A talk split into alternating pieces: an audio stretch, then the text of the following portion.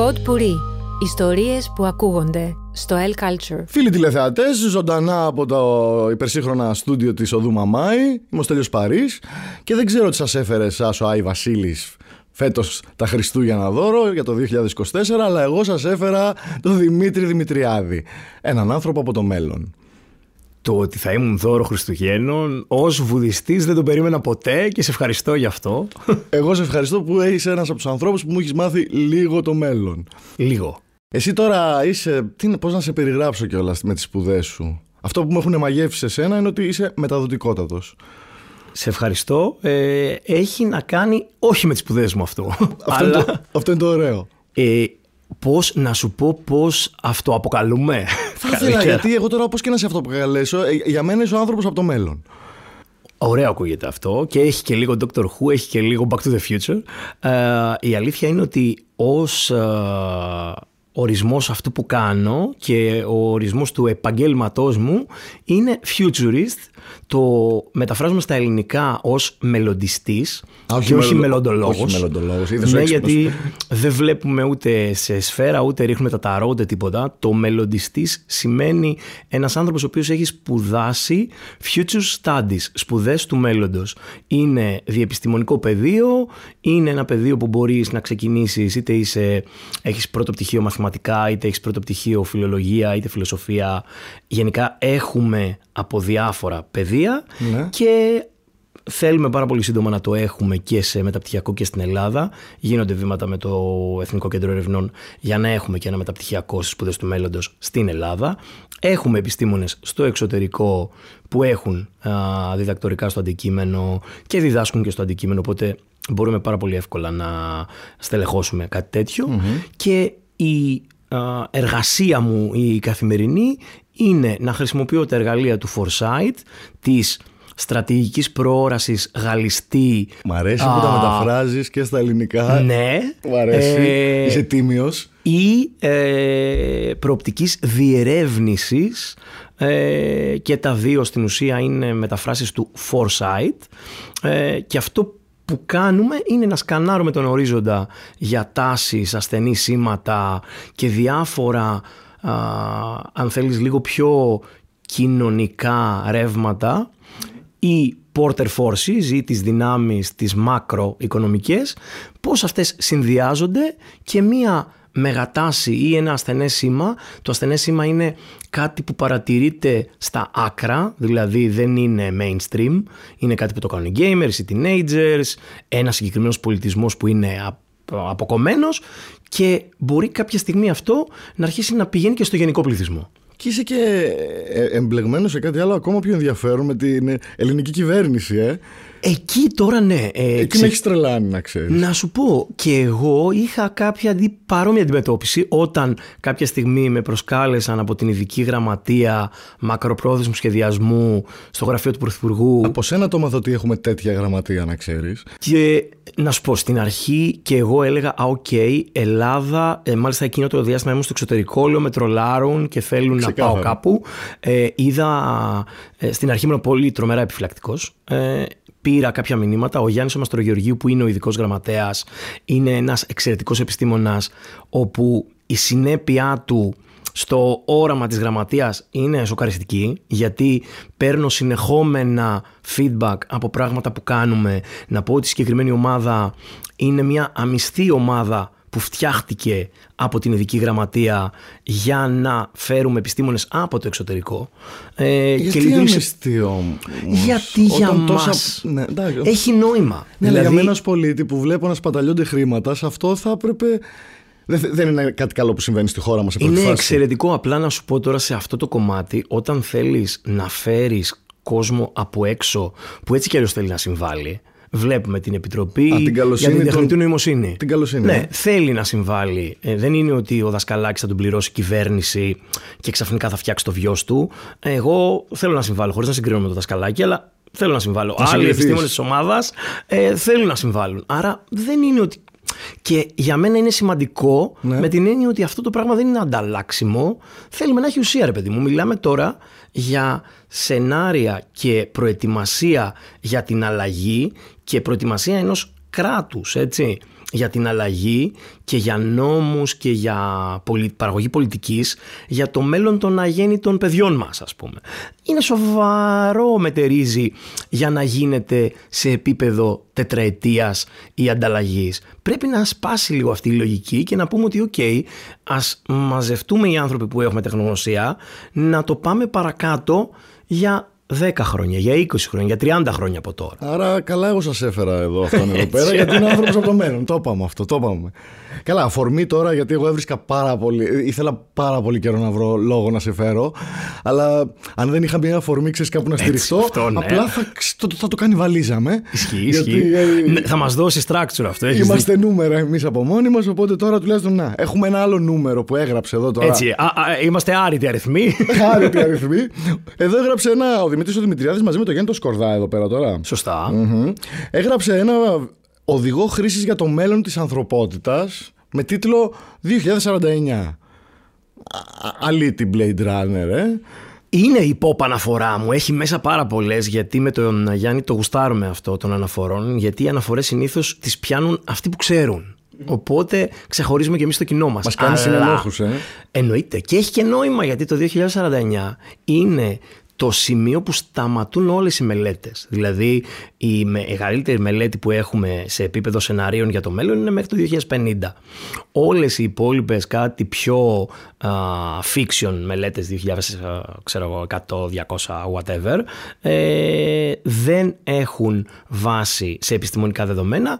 Έχουν βέβαια όλη την χαρά και την ιστορία του science fiction. Γιατί αυτή τη στιγμή που μιλάμε ναι. είμαστε from science fiction to science fact. Το πρωί δηλαδή διάβαζα για ρομπότ που φτιάχνονται από κύτταρα και φτιάχνουν ε, επιδιορθώνουν κύτταρα. Ναι. Και έλεγα, OK, okay, αυτό νομίζω ότι όταν ήμουν 16 το είχα δει σε ένα άνιμε, ξέρεις. Λοιπόν, κάτσε τώρα για να το πάρουμε, γιατί εδώ τώρα είναι, είναι, το βιβλίο του εμένα μου άρεσε πάρα πολύ, το βιβλίο σας. Μου άρεσε πάρα πολύ διότι ξεκινάει πάρα πολύ ωραία και όπως τώρα το περιέγραφες ε, ότι είμαστε σε ένα μπαρ, φανταστείτε όλοι σας τώρα αλήθεια, ότι είμαστε σε ένα μπαρ το 1993.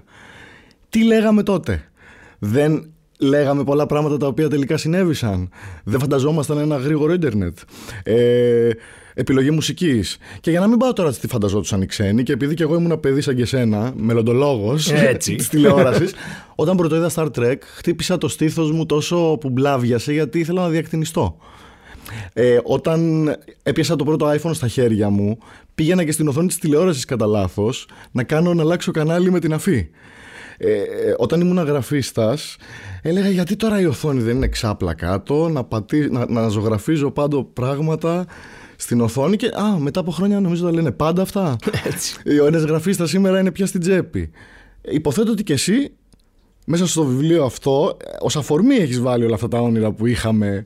Ναι, και είναι ένα παράδειγμα που δεν είναι απαραίτητο μα, μόνο για τη γενιά μας γιατί mm. εμείς το κουβεντιάζουμε και λέμε α, OK, okay, ε, okay, boomer ή ξέρω εγώ εμείς κατα... είμαστε Gen X και καταστραφήκαμε με το Walkman να το πούμε στον κόσμο το Walkman όταν μπορέσαμε να έχουμε την επιλογή να έχουμε ήχο της επιλογής μας στο αυτί μας νομίζω δεν άλλαξε τα πάντα και, τη, και όλη αυτή η λογική φορητότητα, πρόσβαση ε, έχουμε πρόσβαση πια και το κουβεντιάζουμε πολύ βαριά μέσα στο βιβλίο στο κομμάτι το διαδίκτυο για παράδειγμα. Ναι. Άλλαξε την πρόσβαση στην πληροφορία. Τώρα τα παιδιά που μεγαλώνουν τώρα και είναι Generation A, δηλαδή 8 έως 12 ετών, έχουν εκδημοκρατισμένη πρόσβαση στη γνώση. Γιατί έχουν ένα AI που μπορούν να του μιλήσουν. Και είναι άγνωστα γι' αυτό η λέξη εγκυκλοπαίδεια, υποθέτω. Όχι, η εγκυκλοπαίδεια, ένα παράδειγμα που δίνω όταν έχω boomer στο audience, Λέγε. είναι ότι όταν ακούει κάποιος εγκυκλοπαίδεια ή ακούει τέλος πάντων πληροφορία η οποία είναι τσεκαρισμένη, έχει στο μυαλό του ειδικά οι boomers και οι early millennials, στο μυαλό τους έχει την Papyrus Larus Britannica. Ναι. Η οποία Papyrus Larus Britannica ήταν ε, μια ολόκληρη βιβλιοθήκη, ξέρω εγώ πόσους, δεν ξέρω πόσους τόμους. Ε, 30 τουλάχιστον. Έτσι και έβαζες. Εμένα η πρώτη μου χρήση της Papyrus Larus Britannica ήταν να βάζω 10 τόμους για να πατήσω πάνω για να πιάσω το γλυκό που ήταν κρυμμένο η γιαγιά Όλοι, που έβαζε όλοι μπράβο. Το ναι. ίδιο κάναμε. Ε, αυτό τώρα για ένα καινούριο παιδί ε, για ένα παιδί που είναι Generation A δεν έχει, όχι απλά δεν έχει αξία, αλλά δεν μπορεί να καταλάβει ούτε την μεταφορά. Δηλαδή ότι, α, οκ, κάποτε ε, τυπώναμε την πληροφορία για κάποιον λόγο. Και έχω ένα κορυφαίο παράδειγμα για το τυπώναμε την πληροφορία, το οποίο το άκουσα ε, σε μία ομιλία, που λέει ότι ε, γιατί ο Γουτεμβέργιος ανακάλυψε την τυπογραφία. Όλοι θεωρούν ότι ανακάλυψε την τυπογραφία για να εκδημοκρατήσει την πρόσβαση στη γνώση. Έτσι. Να, ας πούμε, ναι. ενώ, ενώ η πραγματικότητα είναι ότι ο Γουτεμβέργιος ανακάλυψε την τυπογραφία για να βγάλει χρήματα από τη βίβλο, Τη βίβλο. δηλαδή να τυπώσει χιλιάδες κομμάτια και αντί να φέρει αυτό το αποτέλεσμα, έφερε το αποτέλεσμα να βάλει φωτιά στα θεμέλια της Καθολικής Εκκλησίας. Ναι, όντως, Οπότε μπουρλότο. είναι ένα τεράστιο, α, πολύ ωραίο παράδειγμα για να δούμε και σήμερα τι γίνεται όταν δίνουμε σε ένα πιτσιρικά την πρόσβαση στη γνώση ε, και τον βάζουμε σε ένα Roblox ή σε ένα Metaverse. Εμένα το μόνο που με φοβίζει σε αυτό προσωπικά είναι ότι ίσως θεωρούν εύκολη την πληροφορία και δεν συ- τη συγκρατούν. Μίλησέ μου γιατί, για, του, για τους φόβους σου, να τους Αυτή πιάσουμε όχι, όλους για, έναν γιατί έναν. έχω ξαπλώσει. Όντως. Μισό λεπτό να ψεκαστώ. πρώτα. Μπράβο, Μισό ναι, λεπτό, ναι. ψεκάζομαι. λοιπόν, α, αυτό το, πα- το αναθαματισμένο το AI. Έτσι. Ήρθε, τι ήρθε να μου κάνει εμένα τώρα; Εδώ τώρα αυτό το προβληματισμό, το δεν το συγκρατούν, τον έχουμε συνέχεια και τον έχουμε και με όλους τους γονείς κατά κύριο λόγο. Έτσι, Ναι. η αθάνατη Ελληνίδα μάνα, ζακέτα να πάρεις. Ε, Εδώ τώρα ε, πρέπει να καταλάβουμε, αν την ρωτήσουμε την ίδια την Ελληνίδα μάνα, ωραία, εσύ πόσα κινητά ή πόσα σταθερά θυμάσαι απ' έξω, σου λέει κανένα γιατί τα έχω αποθηκευμένα στο τηλέφωνο. Αν ρωτούσε τη μητέρα ή τη γιαγιά, ναι. θα έλεγε εγώ θυμάμαι το σταθερό μου, το κινητό μου της θείας Νίτσας. Τον και κατάλογο, Μπράβο, ναι. ναι, ακριβώς. γιατί, γιατί δεν υπήρχε ε, η πρόσβαση και δεν υπήρχε η ευκολία. Ο άνθρωπος ως on Ναι. θέλει να αποφύγει αυτό που στο χωριό μου λένε friction. Δηλαδή δεν θέλει καθόλου την τριβή. Θέλει να πάει προς την άνεσή του. Ο εγκεφαλός μας λειτουργεί έτσι. Α, το θέλει ο εγκεφαλός μου. Δεν του κάνω κακό εγώ όταν Όχι, τον αφήνω. δεν του κάνεις κακό. Χωρίς νούμερα καταχωρημένα. Δεν του κάνεις κακό, Όταν όχι. ξέρω ότι θα γκουγκλάρω κάτι. Δεν του κάνεις κακό Ναι, αλλά- γιατί η εξελικτική σου πορεία Ναι. δεν χρειάζεται αυτό το skill για να πάει παρακάτω. Αυτό που χρειάζεται ο εγκέφαλός σου και το βλέπουμε συνέχεια και σε μελέτες που κάνουν νευροεπιστήμονες και σε, που το βλέπουμε ξεκάθαρα είναι να μάθει να ξεμαθαίνει. Δηλαδή το reskilling, upskilling, cross-skilling που συζητάμε, δηλαδή το να, με, να μαθαίνω καινούργιες δεξιότητες, το να προσαρμόζω τις παλιές μου δεξιότητες με καινούργια εργαλεία, το να αλλάξω λίγο τον τρόπο που σκέφτομαι γιατί σκέφτομαι λίγο φιξαριστά με παλιότερες προϋποθέσεις. Αυτή είναι η μεγαλύτερη δεξιότητα που θέλουμε να μάθουν και τα παιδιά, αλλά εννοείται και οι ενήλικες για να προσαρμοστούν στην αλλαγή όταν έχουμε εκθετικές τεχνολογίες που έρχονται με ταχύτητα φωτός. Κα- Κάτσε, κάτσε, επειδή με ξαναψεκάζουν. Ναι, ναι. Ε, ε, Ποιος μου εγγυάται ρε, εσύ ότι θα έχω ρεύμα για πάντα για να γκουγκλάρω; Σωστό είναι αυτό. Το κομμάτι με το ρεύμα τώρα. Έχω ακούσει ένα podcast πρόσφατα όπου είναι ο Μπάρακ Ομπάμα και λέει ε, έδωσα στον chief of staff μου ρε παιδί μου να μου βρει μια ωραία αναλογία σε σχέση με την τεχνητή νοημοσύνη και μια τεχνολογία ας πούμε μεταμορφωτική λοιπόν, κάτι. και περίμενα να μου φέρει την πυρηνική ενέργεια ξέρεις περίμενα να μου φέρει κάτι πιο μεγάλο. Και μου έφερε μου λέει το ρεύμα. Και το κουβεντιάζαμε και έλεγα δηλαδή τι εννοείς ότι το AI είναι σαν το ρεύμα; Και λέει ναι σκέψου πώς ήταν ο πολιτισμός μας πριν το ρεύμα και σκέψου πώς ήταν ο πολιτισμός μετά το ρεύμα. Δηλαδή αφού βρήκαμε τον ηλεκτρισμό αρχίσαμε να εφευρίσκουμε καινούριες μηχανές, γρηγορότερες μηχανές, καλύτερες μηχανές, να συνδέουμε αυτές τις μηχανές μεταξύ τους, να φτιάξουμε σκεπτόμενες μηχανές και πάει λέγοντας και είμαστε στο σήμερα και στέλνουμε αυτοκίνητα στο διάστημα για marketing, ας πούμε, από τον Σιγά, Elon Musk. σιγά, Ναι, μπράβο, το ναι. καλό. Και κάνουμε διάφορα τέτοια βήματα, οπότε η τεχνητή νοημοσύνη, ας πούμε, είναι μια τέτοια τεχνολογία. Θέλω να την έχεις σαν το ρεύμα. Τώρα, αν δεν έχεις ρεύμα, ε, δεν, εγώ δεν είμαι φαν των δυστοπικών σενάριων και το 2049 δεν έχει και δυστοπικά σενάρια. Γιατί, Γιατί θεωρώ μέσα από τη μελέτη των τάσεων ότι η απόλυτη ουτοπία και η απόλυτη Mad Max δυστοπία δεν μπορούν να συμβούν λόγω των επιλογών των ανθρώπων. Οι επιλογές των ανθρώπων αναγκαστικά είναι πάντα κάπου στη μέση.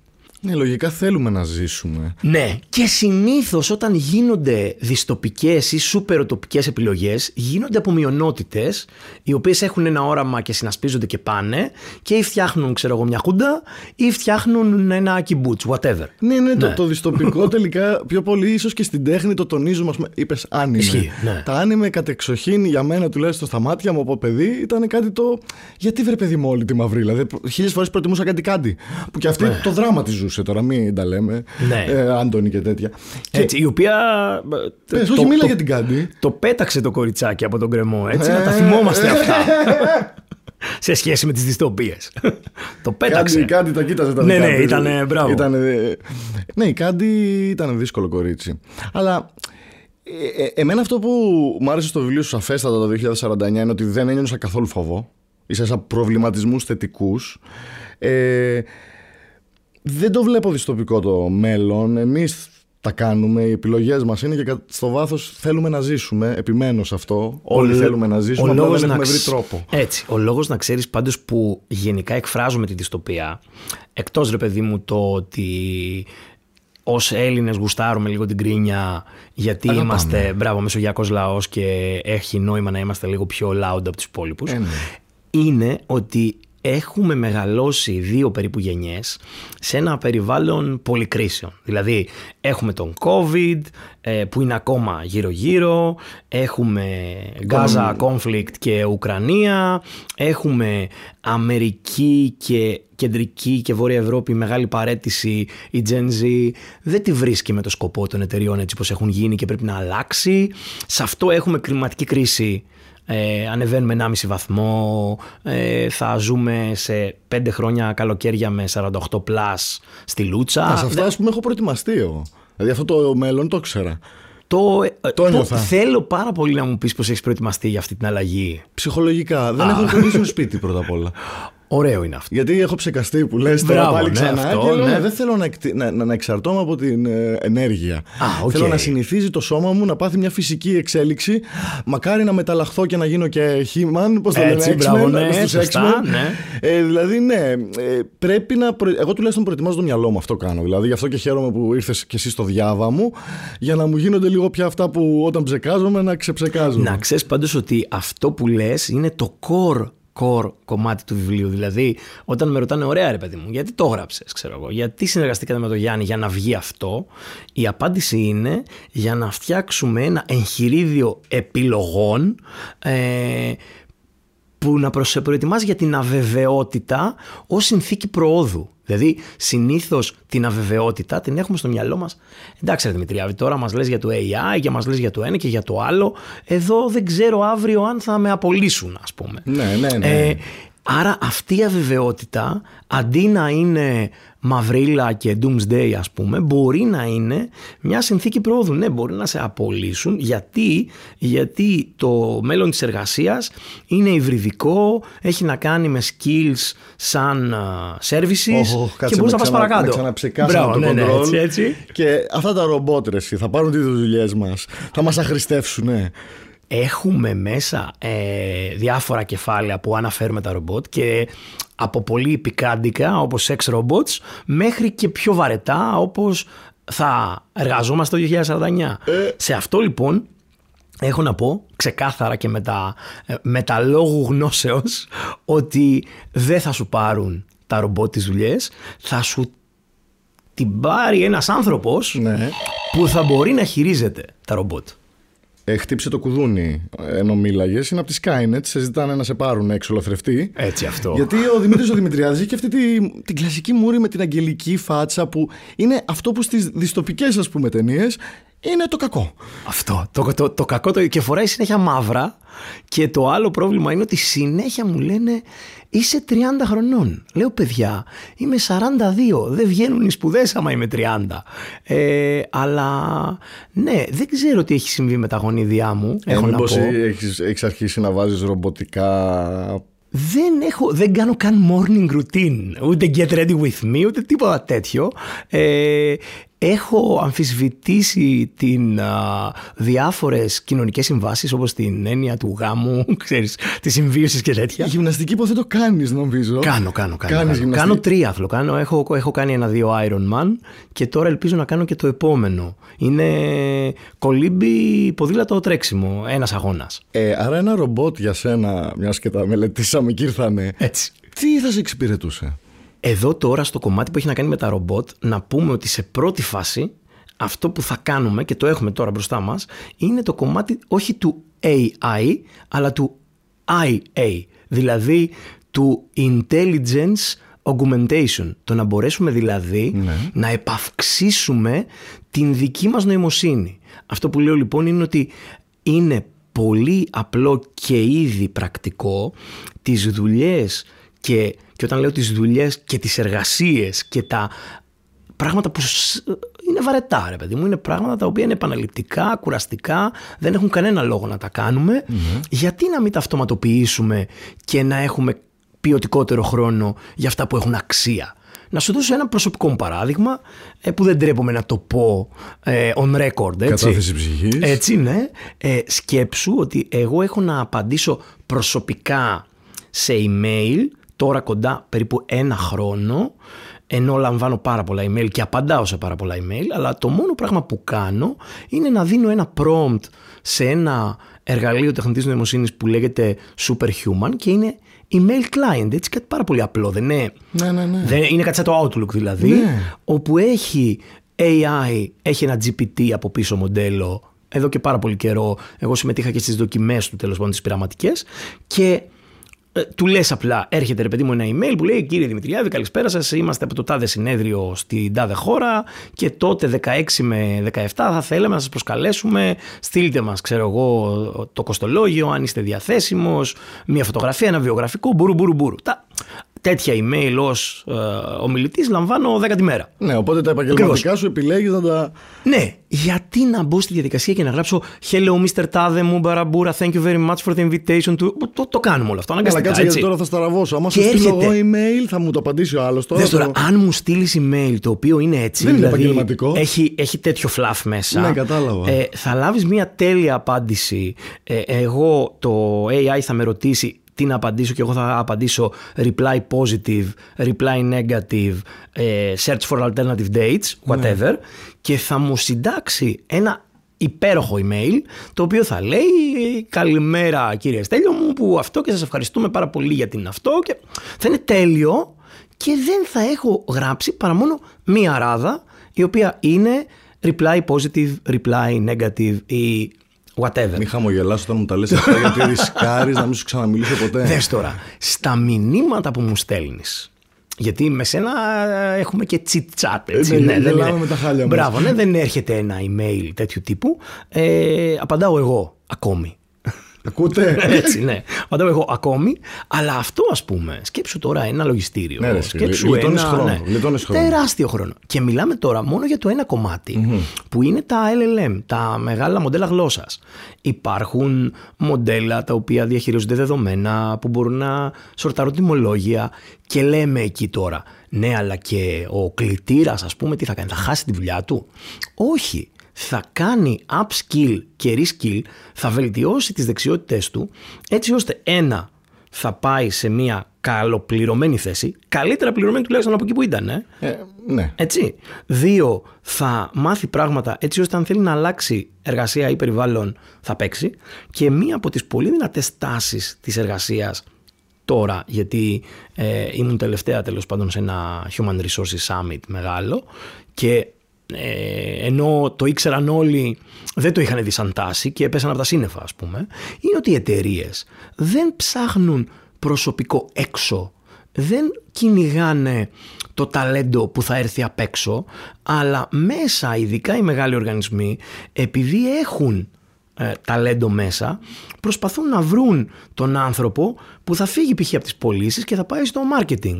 Ε, γιατί γουστάρει την επικοινωνία. Που θα φύγει από μια θέση γραμματείας και θα πάει π.χ. σε ένα product ε, ρόλο. Η εποχή αυτή δηλαδή που διανύουμε από ό,τι καταλαβαίνω δεν πάβει ποτέ τις σπουδές μας.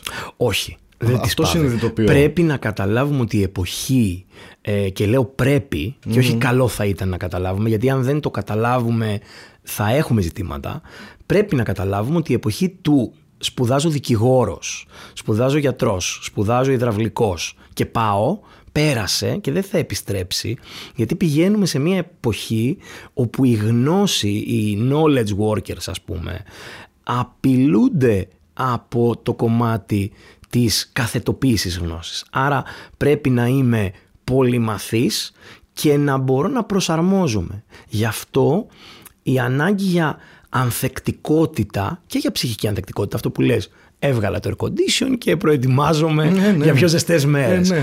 Αυτή η ανάγκη λοιπόν η ανθεκτικότητα, ειδικά στο περιβάλλον εργασίας, αλλά γενικότερα ας το πούμε στην ανθρωπότητα, ε, έχει πολύ μεγάλο νόημα και μας φτιάχνει και καλύτερους ανθρώπους. Γιατί ήμουν χθες σε ένα συνέδριο για DAOs, Decentralized Autonomous Organizations.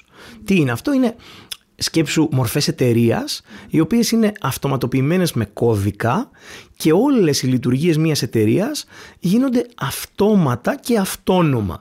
Δεν χρειάζεται, δεν είναι κεντροποιημένα, δεν έχουν ένα board of directors ή έναν CEO να παίρνει αποφάσεις. Οι αποφάσεις παίρνονται από την κοινότητα των ανθρώπων που κερδίζουν από Κάνω αυτό. το σταυρό μου καθώς συνειδητοποιώ την άμεση δημοκρατία που μπορεί να ζήσουμε. Ακριβώς. Αυτή λοιπόν η μορφή άμεσης δημοκρατίας μπορεί να λειτουργήσει, αλλά τώρα επειδή είναι κάτι πάρα πολύ καινούριο, όλες οι ομιλίες ήταν γύρω από το πώς θα κρατήσουμε την αποκεντροποίηση, το decentralization, αλλά από την άλλη να έχουμε και ουσιαστική συμμετοχή. Δηλαδή, ο, ο, άκουγες DAOs τα οποία είναι άνθρωποι που παράγουν κώδικα, που παράγουν μουσική, άνθρωποι που παράγουν έρευνα, ε, διάφοροι, οι οποίοι τι έκαναν, βρήκαν έναν τρόπο μέσα από το blockchain να οργανωθούν και να δίνουν το προϊόν τους ως οντότητα Κάτσε, στον κάτσε έξω εδώ κόσμο. γιατί η Μαρούσκα με ψέκασε λίγο Έτσι, έτσι, πάλι μπράβο, ξανά. ναι. Μαζί σου και είμαι εδώ. έχω μεγάλο Ναι. προβληματισμό διότι ας πούμε, ρε εσύ, ε, με βάζουν να φτιάξω τώρα ταυτότητα ψηφιακή καινούργια να έχουμε όλα τα σέα, τα μέα, τα τσιπάκια μέσα. Ε, γιατί εσύ τώρα που είσαι και σε αυτή την επιτροπή του, του κράτους με την προεδρία μην πω τώρα γιατί δεν μου το κάνεις άμεσα να ψηφίζω μετά από το τηλέφωνό μου; Πε, να σου ψηφίσω και τι λέει, να σου πω και τι ψηφίζω δηλαδή δεν έχω τίποτα να φοβάμαι Αυτό, αυτό, αυτό. Ας ξεκινήσουμε με τα βασικά. Είναι πολύ- η ταυτότητα δεν έχει τσιπάκι. Ε, δηλαδή, Έλα. έκανα ένα βίντεο, τι- ένα TikTok. Αν ναι, κάνει, δεν έχω πει τώρα. Πε- Δίνει ομιλίες, κάνει TED, Ναι. κάνει βίντεο, κάνει Instagram, ε, story. Έχω ακούσει σε αυτό το TikTok, δεν φαντάζεσαι τι έχω ακούσει. Δηλαδή θέλω να κάνω ένα α, επεισόδιο YouTube μια μισή ώρα. Με αυτά που άκουσες, ε. Ναι, για να διαβάσω τα σχόλια γιατί είναι απολαυστικότατα. Και επειδή ήθελα να το κάνω στο TikTok, το TikTok λειτουργεί με την οικονομία της προσοχής. Δεν λειτουργεί με τα social. Δηλαδή δεν είναι κοινωνικό δίκτυο, δεν είναι ότι και καλά εγώ, οι φίλοι μου ή οι ακόλουθοί μου θα με δουν. Με βλέπει random οποιοδήποτε, αν μπορώ να του τραβήξω την προσοχή. Πρώτος με βλέπει ο αλγόριθμος και μετά με σερβίρει σε όλα τα κοινά. Ναι. Ε, εκεί λοιπόν λειτουργεί το δόγμα του σοκ. Δηλαδή λειτουργεί να είσαι όσο πιο ε, εριστικός γίνεται. Και, σε αυτό το βίντεο καταφέρνεις γιατί πάρα πολύ καλά με αυτό, ε. έχω πάρα πολύ μεγάλο αντικείμενο. Σε αυτό λοιπόν είπα, ξεκινάω το βίντεο με το εσύ εκπέμπεις την τοποθεσία σου από τις ταυτότητες ή από το εμβόλιο. Και έγινε ένας τεράστιος χαμός, ε, γιατί προσπαθούσα εγώ απλά να τους κερδίσω την προσοχή για να εξηγήσω ρε παιδί μου ότι η τεχνολογία που έχουν πάνω τα chip, δηλαδή το RFID ή ραδιοσυχνότητες μικρής απόστασης, να το πούμε απλά, είναι μια τεχνολογία που την έχουν οι πιστοτικές κάρτες, που την έχουμε πάνω μας χρόνια. Το κινητό μου δεν την έχει πιο πολύ. Και το κινητό σου την έχει και το κινητό σου έχει μάλιστα και την ανάποδη τεχνολογία, δηλαδή μπορεί και από μακριά να εκπέμπει. Ε, Αλλά μην τη φοβάσαι την ταυτότητα. Μην τη φοβάσαι την ταυτότητα και η ταυτότητα επειδή δεν μπορεί απαραίτητα να συσχετιστεί με την ψήφο, γιατί είδαμε πόσα προβλήματα έχει η Ευρωπαϊκή Ένωση με την επιστολική ψήφο, για παράδειγμα. Ναι. Γιατί δεν είμαστε όλοι ε, μια μικρή Ελβετία. Και οι Αμερικανοί δεν είχαν ένα προβληματάκι τύπου hacking, δεν ξέρω τώρα και αυτά. Και, και επειδή το... κάτσε, μόλις φρισκοψεκάστηκα και στην Ελλάδα λέγεται ότι αυτό το, η απότομη λέει, ψήφοι που γίνανε είναι λίγο πάλι ψε... Εδώ τώρα να πούμε τον προβληματισμό ένα βήμα πίσω από το πριν φτάσουμε στην κάλπη. Ε, ήμουν ομιλητής το Φεβρουάριο σε ένα συνέδριο που κάνει ο Λευκός Οίκος και λέγεται ε, White House Summit. Και εκεί καλούν ειδικούς από διάφορα επιστημονικά πεδία για να συζητήσουν τέλος πάντων που βλέπουν την τάση. Το φετινό λοιπόν ε, θέμα ήταν η αλήθεια. Οπότε εγώ είπα τι πιο ωραίο setting από τον Λευκό Οίκο για να κάνω μια ομιλία για το μέλλον της αλήθειας. Έτσι, the future of truth.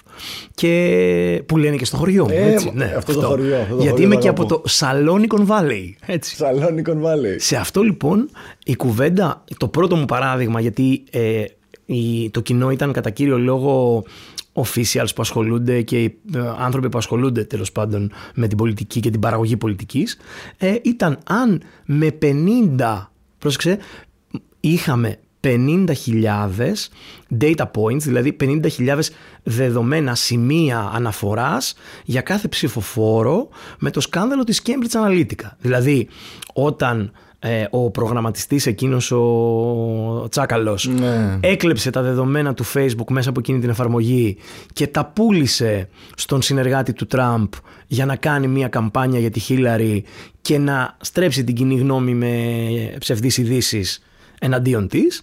Αυτό έγινε έχοντας 50.000 data, δηλαδή μικρά ε, κομμάτια του αν σου αρέσει ή όχι η όπρα, αν είσαι ή όχι δημοκρατικός. Αυτά που αν... δίνουν σιγά σιγά και νιώθω προδομένος. Μπράβο, ναι, αυτά.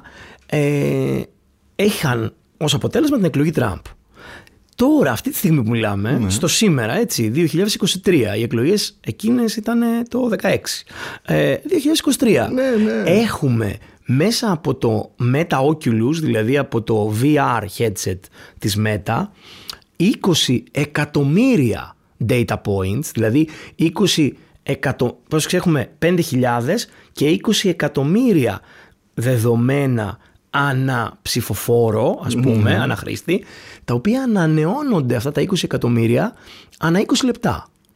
Ε, άρα, και εκεί λέω, τι μπορεί να γίνει αν από 5.000 βγάλατε Τραμπ και με 20 εκατομμύρια τι μπορείτε να πάθετε; Εμείς τι θα πάθουμε, θα το ζήσουμε ποτέ αυτό στην Ελλάδα, πιστεύω. Όχι, δεν θα το ζήσουμε στην Ελλάδα. Η Ελλάδα για μένα είναι ένα μαγικό παράδειγμα. Όχι γιατί είναι το λίκνο της δημοκρατίας. Ε, θα το πω και δεν φοβάμαι να το πω. Έχω κατηγορηθεί πολλές φορές γι' αυτό.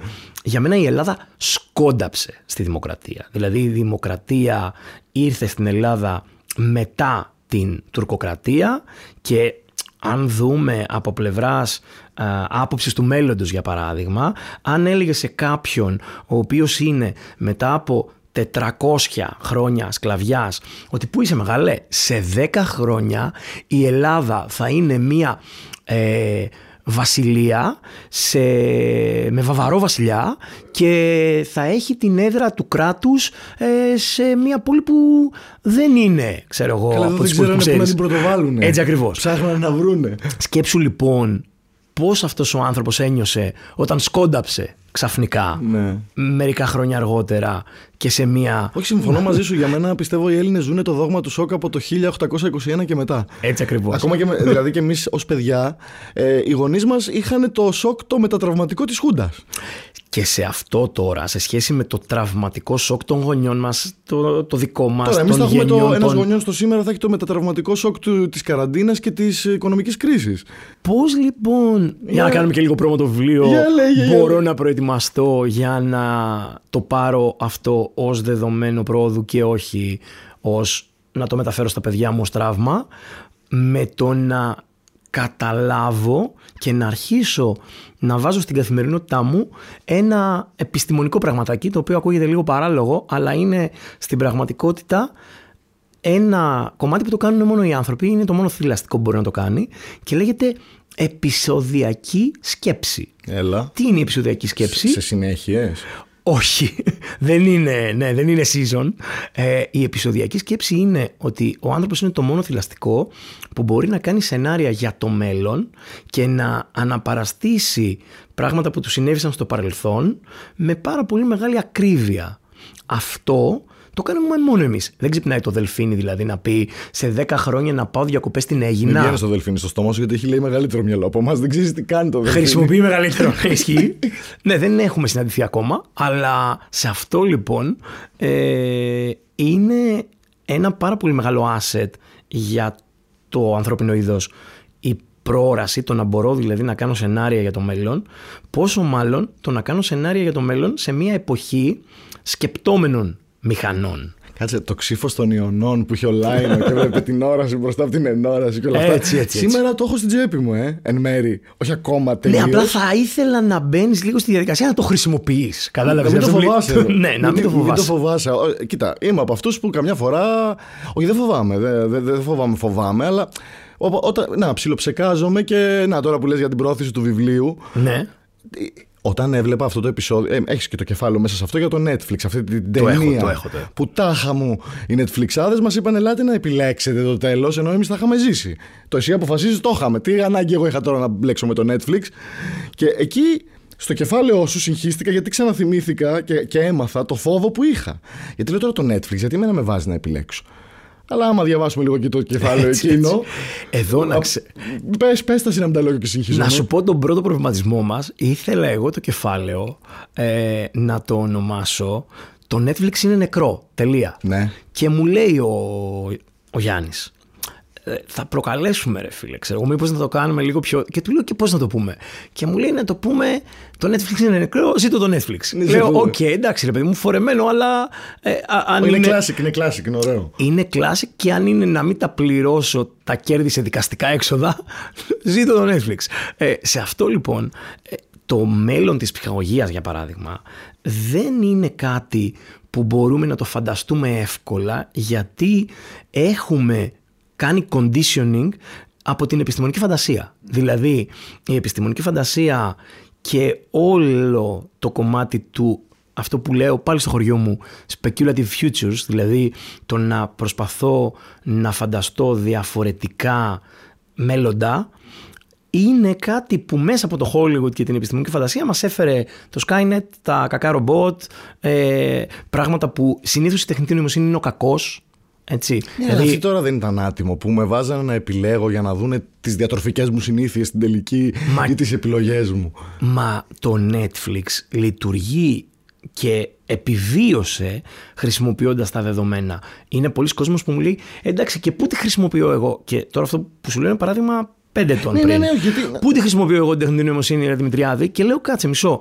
Στο Netflix που βλέπεις και μπαίνεις και βλέπεις το top 10 και λες, Α, εντάξει, ξέρω εγώ. Όλη η Ελλάδα βλέπει, ξέρω εγώ, το τάδε. Θεωρείς ότι είναι το top 10 της Ελλάδος, ενώ στην πραγματικότητα το Netflix κάνει γειτονιές χρηστών για να σε κρατήσει εκεί και σου δείχνει πράγματα που βλέπουν άνθρωποι που σκέφτονται παρόμοια με σένα γιατί έχει κάνει τόσα πολλά τεστ και αναλύσεις για την πρώτη οθόνη που μπορεί να βρει αυτό που θα σου αρέσει. Πρόσεξε με, όχι αυτό που είναι δημοφιλές. Όχι, όχι. Αυτό που θα σου αρέσει. Θέλω εγώ. Εκείνη το πρόβλημα, γι' αυτό και ευθύζομαι, κατάλαβες. Και αυτό είναι και ένας φόβος και των γονιών και όλων σε σχέση με την εθιστικότητα όταν ο εγκέφαλος είναι απλό πράγμα. Ο εγκέφαλος θέλει μια πολύ συγκεκριμένη ικανοποίηση να σε κρατήσει ασφαλή και να είναι μέσα σε μια ζώνη άνεσης. Δεν θέλει ξεβόλεμα ρε παιδί μου και είναι OK okay αυτό όταν ζούσαμε στις σπηλιές. Όλα. ναι ο, ο βουκολικός σου εαυτός, ρε παιδί μου. Ε, πέρναγε καλύτερα. Πέρναγε καλύτερα. Ναι, πέρναγε καλύτερα. Ισχύει, ισχύει ότι πέρναγε καλύτερα. Βέβαια, δεν είχε καφέ delivery το πρωί που ξυπνάς λίγο στρώματα. Έτσι, ναι, αυτό. Σε αυτό λοιπόν, ε, η, για να πάμε στην ψυχαγωγία, γιατί συνδέεται και πολύ κοντά με την παιδεία, είναι ότι έχουμε πια την τεχνολογία και δεν είναι επιστημονική φαντασία το να έχουμε εμβυθιστικά περιβάλλοντα, ας πούμε. Και ενώ σκεφτόμασταν και λέγαμε, α, OK, okay, εμβυθιστικό περιβάλλον τώρα, ε, τι να πει, ε, έχω μια κάσκα που λέει ο πατέρας μου, είσαι πάλι στην κάσκα, ξέρεις, όταν δεν του σηκώνω το τηλέφωνο μου λέει αυτό, έχω μια κάσκα, ε, όπου μπορώ πραγματικά να βυθιστώ σε ένα περιβάλλον το οποίο μου δίνει, ρε παιδί μου... Αυτά μωρέ όμως τώρα πάλι, κάτσε γιατί με ξαναψεκάζουν ασύστολα. Ναι, ναι. Το virtual reality. Ε, και δεν θα σου πω τώρα, δεν το φτάσω στα κρέα που θα, θα φορτώσω τις μνήμες μου σε ένα ρομπότ. Μπορεί στο μέλλον Ωραίο. να ζω για πάντα. Θα σου πω, θα σου πω και γι' αυτό. Ναι. Μην το το έχω κεφάλαιο. Ναι. Κεφάλαιο αυτό είναι. Ναι. Αλλά αυτό με το virtual reality, άμα αρχίσω και απολαμβάνω μόνο το έτσι, δεν θα μπει ο κόσμος ακόμα πιο πολύ μες στη δυστυχία. Ε, δηλαδή, μου, εκεί τη λέξη που φοβάμαι και την ψάχνουμε είναι η λέξη εσωστρέφεια έως πού. Εδώ τώρα σε ευχαριστώ για την υπερπασάρα που μου δίνεις γιατί είναι αυτό, αυτός που σε, που σε ψεκάζει είναι πολύ δυνατός παίχτης ναι, με τριπλό αμμονιαζόλ που λέγαμε παλιά. Ε, σε αυτό λοιπόν να σου πω ότι το κομμάτι της εσωστρέφειας είναι πάρα πολύ λάθος αφήγηση. Γιατί, γιατί στην ουσία, θα σου δώσω παράδειγμα τον COVID. Μέσα στην πανδημία πριν 2018, ε, ένα απόγευμα του Δευτέρας 2018. Ναι. Δεν βγαίναμε σε ένα καφέ και κοιτούσαμε τα κινητά μας και ναι. λέγαμε τι ντροπή είναι αυτή, βγαίνει με αυτό το όμορφο πλάσμα ναι, και αντί να κοιτάει τα ματάκια του και να τσαπαγγέλει κροπότκιν, ε, έχει θέματα και κοιτάει το κινητό, ντροπή. Ε, όχι, έσχος, έσχος. Και αν δεν είχαμε ε, τις βιντεοκλήσεις, τα μηνύματα, το Clubhouse που γνωριστήκαμε. Εγώ, χωρίς COVID, ναι, χωρίς αυτό το Clubhouse δεν θα είχα επιβιώσει. Έτσι ακριβώς. Δεν θα μπορούσαμε να χτίσουμε την ανθεκτικότητα που χτίσαμε. Δεν, ε, νομίζουμε ότι θα κάναμε story, μένουμε σπίτι, αν δεν είχαμε όλη αυτή την παράλληλη ψυχαγωγική αλλά ψηφιακή κοινωνική συνοχή. Ναι, ναι. Άρα η τεχνολογία δεν είναι το πρόβλημα. Η τεχνολογία έρχεται για τη λύση. Το πρόβλημα πάντα και το bias στην τεχνολογία και όλα αυτά. Το φέρνει η χρήση του ανθρώπου. Ο ανθρώπινος Σε αυτό λοιπόν έχουμε να πούμε ότι σκέψου έχουμε πέντε αισθήσεις. Όλοι λένε πέντε αισθήσεις και η ταινία η έκτη αίσθηση είναι έχουμε κανονικά στην πραγματικότητα. Έχουμε 32 έτσι. Έχουμε την αίσθηση του χώρου, έχουμε την αίσθηση του heartbeat, του ορίζοντα, την αίσθηση των μελών μας στο χώρο. Έχουμε 7 ε, αντικρουόμενα, μάλλον αντιπαλώμενα είναι η σωστή λέξη, συστήματα μέσα στο σώμα μας, τα οποία συνοψίζουν σε 32 αισθήσεις. Μέσα από το Metaverse, για παράδειγμα, μπορούμε να ακουμπήσουμε και τις υπόλοιπες αισθήσεις. Να σου δώσω εγώ ένα απλό παράδειγμα. Πώς θα σου φαινόταν π.χ. να συναντιέσαι με τον σύντροφό σου και να κάνεις έρωτα, αλλά να κάνεις έρωτα σε κενό αέρος ή στο, στην, α, χωρίς βαρύτητα. είναι κάτι, ναι, είναι κάτι που δεν μπορείς να το κάνεις αυτή τη στιγμή εύκολα, αλλά με μια εμβυθιστική εμπειρία μέσα στο Metaverse μπορεί να ξεγελάσουμε το κεντρικός σου αυτή που λέμε ναι, και ναι. το λαβύρινθό σου και να νιώθει ότι κάνει έρωτα και είναι floating στο χώρο. Μου ανοίγεις Μπο... νέους σεξουαλικούς ορίζοντες αυτή τη στιγμή. Ε, αυτό λοιπόν και το να μπορούμε να έχουμε διάφορες αισθήσεις έχει το πάντα έχει το κομμάτι που έχει να κάνει με το manipulation, ναι, αλλά αν μπορώ σε τόσο βαθύ επίπεδο αισθήσεων να επηρεάσω κάποιον Μήπως μπορώ και να το μανιπιουλάρω; Ναι, μπορώ. Γιατί ένα παράδειγμα που δίνω στους φοιτητές μου είναι αν μπορούσα να κάνω μια καμπάνια για την κλιματική κρίση και να σας φυτέψω ένα τσίπ το οποίο κάθε μέρα θα ανεβάζω τη θερμοκρασία του σώματός σας 1,5 βαθμό, θα καταλαβαίνετε τι σημαίνει η υπερθέρμανση του πλανήτη 1,5 βαθμό. Γιατί σε 20 μέρες θα είχατε ανέβει 30 βαθμούς και θα δυσφορούσατε. Αυτό είναι πολύ μεγάλη υπόθεση σε επίπεδο εμπειρίας και μπορεί να γίνει από την φετική πλευρά τέλεια ουσιαστικά και να δώσει ε, τον Πλάτωνα στο Metaverse όπου μπορώ να πάω και να μιλήσω εκεί και να δω την αρχαία αγορά και να περπατήσω ε, παρέα με τον Αρχιμίδη και να καταλάβω πώς είναι το κύτταρο, γιατί θα κολυμπήσω μέσα σε ένα κύτταρο και να δω τους δεινόσαυρους. Και εμείς βλέπαμε μια φορά, το, μια, μια φορά και έναν καιρό ήταν ο άνθρωπος στο γαλλικό. Έτσι. Για να δούμε τα κύτταρα και τώρα το παιδί του μέλλοντος θα κολυμπάει όπως είπες. Έτσι ακριβώς. Και θα μπορεί να καταλάβει κάτι που εσένα σου πήρε δύο εβδομάδες γιατί ήταν δύο επεισόδια, έπαιζε κάθε Κυριακή οπότε ήθελες δύο βασάνιζε, Κυριακές μας βασάνιζε. για να καταλάβεις τι είναι τα μυτοχόνδρια Αχ. ε, αλλά ένα παιδί σήμερα θα μπορεί να ζήσει μια εμβυθιστική εμπειρία VR σε ένα ωραίο περιβάλλον και καλώς εχόντων των πραγμάτων και στο σχολείο του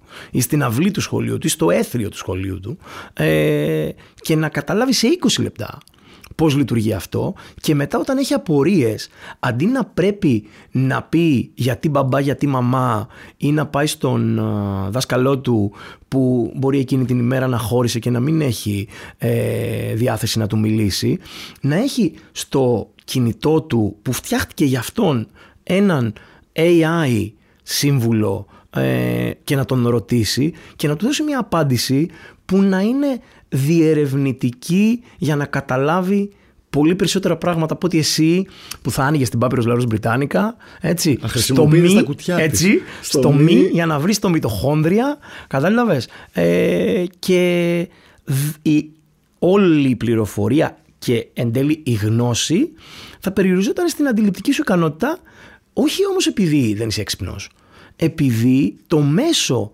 δεν είναι αρκετά ουσιαστικό ή εμβυθιστικό άρα γιατί να βλέπουμε το θα γίνουμε 400 κιλά σε μια αυτόματη καρέκλα και θα μας ταΐζουν ας πούμε Είναι το μέρος της δυστοπίας που λέγαμε. Ακριβώς. Και είναι narratives και πράγματα που χρησιμοποιούμε γιατί τα έχουμε φάει με το κουτάλι από το sci-fi. Κακά τα ψέματα. Όσοι αγαπάμε το sci-fi, ε, δεν γίνεται να μην περάσει από το μυαλό μας ότι αυτό το Mad Max έχει γίνει ή θα γίνει. Εδώ Ο Ναι. τώρα πλανήτης των έχω, πυθίκων. στο κομμάτι με το Mad Max για παράδειγμα, Ναι. έχω ένα πολύ ε, εκτενές κεφάλαιο σε σχέση με τις υποδομές και με το πώς, λει- πώς θα λειτουργούν οι υποδομές για την έλλειψη του α, νερού.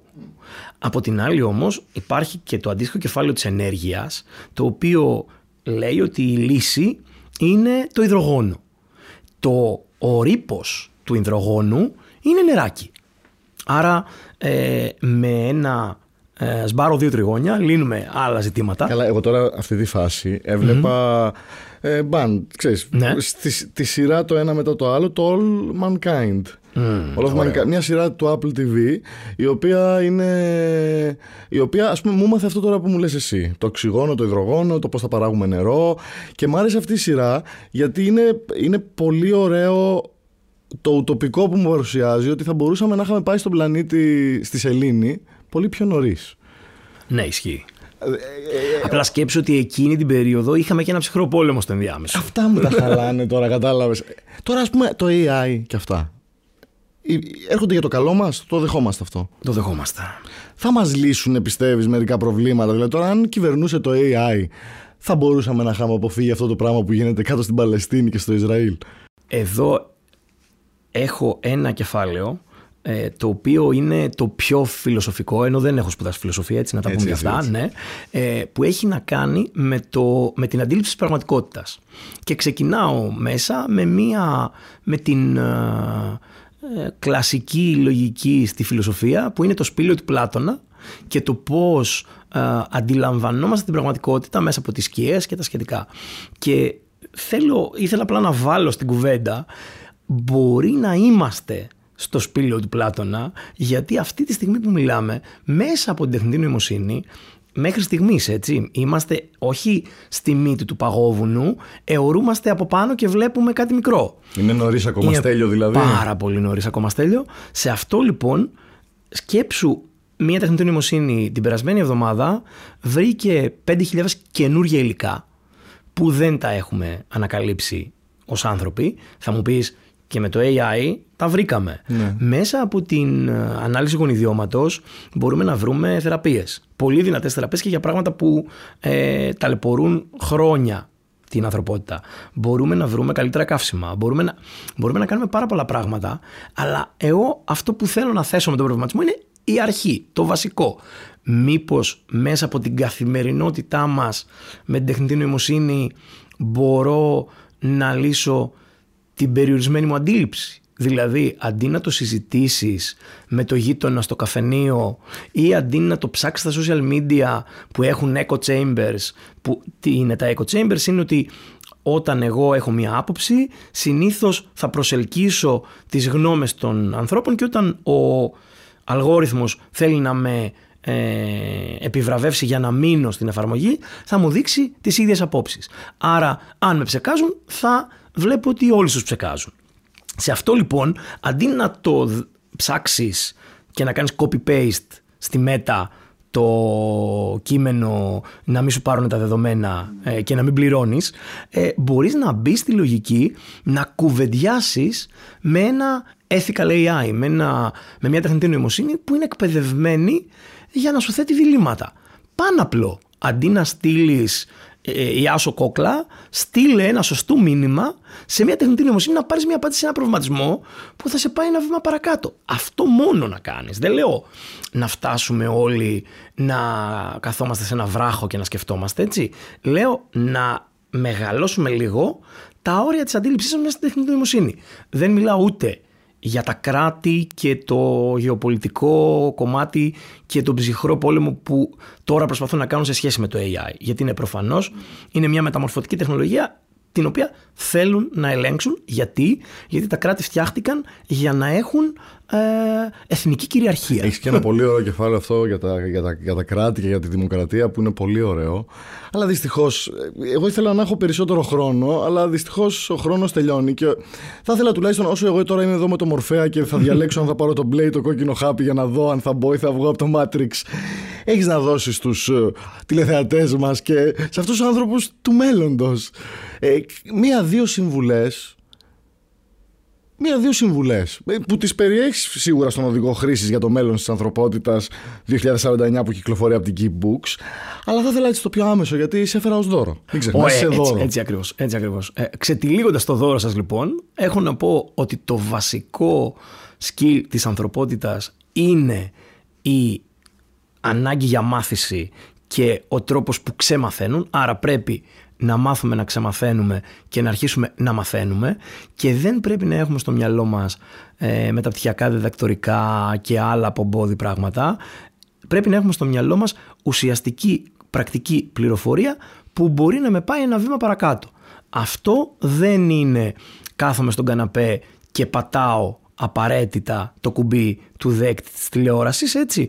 Είναι προσπαθώ να μπω και να βρω ένα micro degree, να βρω κάτι από το Coursera. Όλες οι μεγάλες εταιρείες έχουν τρομερά καινούρια skills έτοιμα δωρεάν για AI, για ε, μηχανική μάθηση, για οτιδήποτε θέλω για να το καταλάβω και να προετοιμαστώ για την αλλαγή. Αυτό είναι το πρώτο. Και το δεύτερο είναι κάθε φορά που θα έχουν μια αμφισβήτηση είτε εσωτερική είτε εξωτερική να σκέφτονται μήπως αυτό το κομμάτι της αβεβαιότητας είναι μια συνθήκη προόδου και μπορεί να με πάει παρακάτω. Μπορεί να ακούγεται σαν συμβουλή αυτοβοήθειας ή self-help, αλλά δεν είναι. Δεν ακούστηκε καθόλου Είναι μια ουσιαστική στάση ζωής που μπορεί να σε πάει πραγματικά παρακάτω και αντί να είσαι σε ένα περιβάλλον 5, 3, 10 ανθρώπων που έχουν περιορισμένη αντίληψη να βρεθείς να συνομιλείς με μια τεχνητή νοημοσύνη που έχει λίγο μεγαλύτερη αντίληψη. Και όπως τα έλεγε ο Αρτέμις Μάτσας, είναι φίλη μας η τεχνολογία, Άρη. Μην τη φοβάστε την τεχνολογία. Ευχαριστώ πάρα πολύ τον όχι μελλοντολόγο δυστυχώς, αλλά τον άνθρωπο που μου είχε ανοίξει γενικά τα μάτια και τους ορίζοντες, το Δημήτρη το Δημητριάδη από την όμορφη Σαλόνι Κολβάλη. Σαλόνι Κολβάλη. Εγώ σε ευχαριστώ πάρα πολύ για την πρόσκληση. Έχει τέτοιο θράσος τώρα που θα κυκλοφορήσει το βιβλίο του που όταν θα του το πηγαίνετε να σας το υπογράψει, έχει ένα αυτόματο υπογραφέα. Ναι, Πώ το λέμε αυτό το μηχανηματάκι που έχεις; Αυτό λέγεται Printer Bot και είναι ένας τρόπος για να υπογράφεις γρήγορα τα πράγματα και σκέψου ότι είχα παραγγείλει ένα μεγαλύτερο και είναι ακόμα στο τελωνίο γιατί πρέπει να αποδείξω τι είναι μου λένε. Και δεν έχει πολλά εξαρτήματα και δεν μπορώ να αποδείξω τι είναι. Επίσης το βιβλίο δύο πράγματα Α, ναι, ξέχασα να πω το πιο σημαντικό. Το βιβλίο αυτό παιδιά ενημερώνεται μόνο του. Έτσι. Ε, ε, το συνδέεις με όχι πες τα καλά το βιβλίο, ο λόγος που ενημερώνεται μόνο του είναι ότι είχαμε μία κουβέντα με τους εκδότες και μου έλεγαν, γιατί αυτό το βιβλίο εγώ με τον Γιάννη, εγώ μόνος μου το γράφω τα τελευταία τρία χρόνια, με τον Γιάννη το τελευταίο 1,5 χρόνο το γράφουμε και το ξεγράφουμε. Οπότε ήρθε η Keybooks και μας έλεγαν τα παιδιά από την Keybooks, παιδιά, τα βιβλία είναι για να εκδίδονται. Όσο και να το αναθεωρείτε και να το αναθεωρείτε, ποτέ δεν θα είναι cutting edge γιατί τυπώνεται και παίρνει το ράφι και αυτό πρέπει να κάνει. Και λέω, εντάξει, τι εννοείς, εξήγησε το μου λίγο παραπάνω. Πες μου πώς θα τον νικήσω. Ναι, και μου λέει, όχι, όχι, εξήγησε το μου και μου λέει, κοίταξε, ένα κακό που έχουν τα βιβλία είναι ότι δεν μπορείς να τα ρωτάς αν κατάλαβες κάτι λάθος. Εκεί εγώ ε, άναψα πολλά λαμπάκια. Ε, ναι. Και ένα δεύτερο είναι ότι ε, δεν μπορούν να σε διορθώσουν ε, σε περίπτωση που πραγματικά ε, έχεις απορίες. Δηλαδή είτε το κατάλαβες λάθος είτε όχι, το βιβλίο είναι ένα βιβλίο που μένει εκεί. Ναι. Οπότε δημιουργήσαμε δύο, πήραμε δύο τεχνολογίες μάλλον και τις βάλαμε στο βιβλίο. Το ένα είναι το augmented reality, δηλαδή επαυξημένη πραγματικότητα και απευθύνεται πιο πολύ στους Gen Z και A, γιατί εκείνοι γουστάρουν την πραγματικότητα να επαυξάνεται. Θα την αγαπήσουμε Οπότε κι άλλοι σιγά σιγά. ανοίγω το κινητό μου, ε, δείχνω το εξώφυλλο ή κάποιες από τις εσωτερικές του βιβλίου που υπάρχει το ειδικό σηματάκι και βλέπω το update σε ένα ο- ολογραφικό βίντεο, εγώ και ο Γιάννης σε ολόγραμμα, να συνομιλούμε σε σχέση με το τι έχει αλλάξει από τότε που γράφτηκε το βιβλίο. Αυτό λοιπόν προς το παρόν όταν ανοίγω το βιβλίο και φορτώνω το AR έχει τα μενού αν θέλεις που είναι έτοιμα γιατί είμαστε ήδη στην έκδοση και ε, δεν ξέρω επειδή θα το ακούνε αυτό το επεισόδιο ε, Χριστουγεννιάτικο θα είναι Χριστουγεννιάτικο. Εγώ θέλω να τους το δώσω δώρο, σου είπα μετά τα Χριστούγεννα. Μετά τα Χριστούγεννα, Με, εκεί, με το νέο ωραία. έτος. Με το νέο έτος. Ε, στην παρουσίαση που έγινε, όσο το ακούτε εσείς αυτό. Ακριβώς, έτσι. Είμαστε στο μέλλον. Έτσι, δημοσιεύσαμε ένα chatbot, ένα custom GPT, το οποίο έχει εκπαιδευτεί με το βιβλίο και με τις πηγές του βιβλίου, είναι στο 2049.gr και μπορεί κάποιος να συνομιλήσει με το βιβλίο και να λύσει όλες του τις απορίες με μια τεχνητή νοημοσύνη που έχει ως πηγές το βιβλίο, τις πηγές του βιβλίου και πρόσβαση σε εμάς. Μέχρι τώρα εγώ τα έλεγα, έλεγα τον πόνο μου στις γάτες. Τώρα θα με αναγκάσεις να λέω τον πόνο μου στο Δημητριάδη στο βιβλίο. Έτσι, σου. έτσι. Στο 2049 GR. Σ' αγαπώ πάρα πολύ. Σε ευχαριστώ Και εγώ για και σε όσα ευχαριστώ μου έχεις πάρα, μάθει. πάρα πολύ. Και καλή συνέχεια και να περνάς καλά και να σώσεις όσο μπορείς το ελληνικό δημόσιο κι εσύ Έτσι. με, με τους φίλους σου. Κάνω και εγώ το λιθαράκι μου. Ευχαριστώ, ευχαριστώ πολύ. Και καλές γιορτές. Καλή χρονιά να έχετε από την οδό Μαμάη. Τελικά εγώ πήρα και τα δύο χάπια από το Μορφέα.